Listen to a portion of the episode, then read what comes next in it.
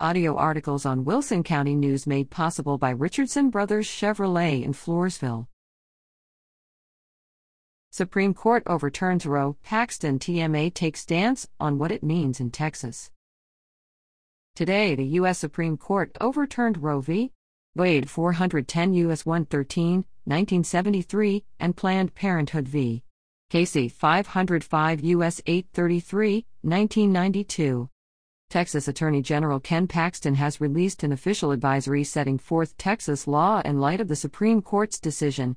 A law that was passed last year by the Texas legislature, the Human Life Protection Act, will take effect thirty days from the court's judgment, which is separate from the opinion released today.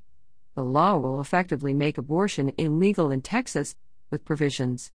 The Texas law outlaws abortions in Texas unless the mother's life is in danger. Makes performing an abortion in Texas a felony crime. Provides for fines of up to one hundred thousand dollars and possible life in prison for doctors who perform abortions, except as allowed under the law. Today, a question of abortion returns to the states, Paxton said. And in Texas, that question has already been answered. Abortion is illegal here. The Texas Medical Association also has weighed in on the impact of the Supreme Court's decision.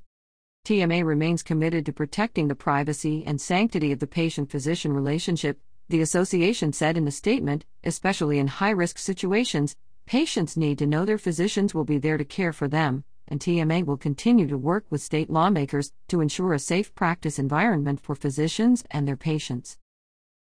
Reader at W C N online dot com.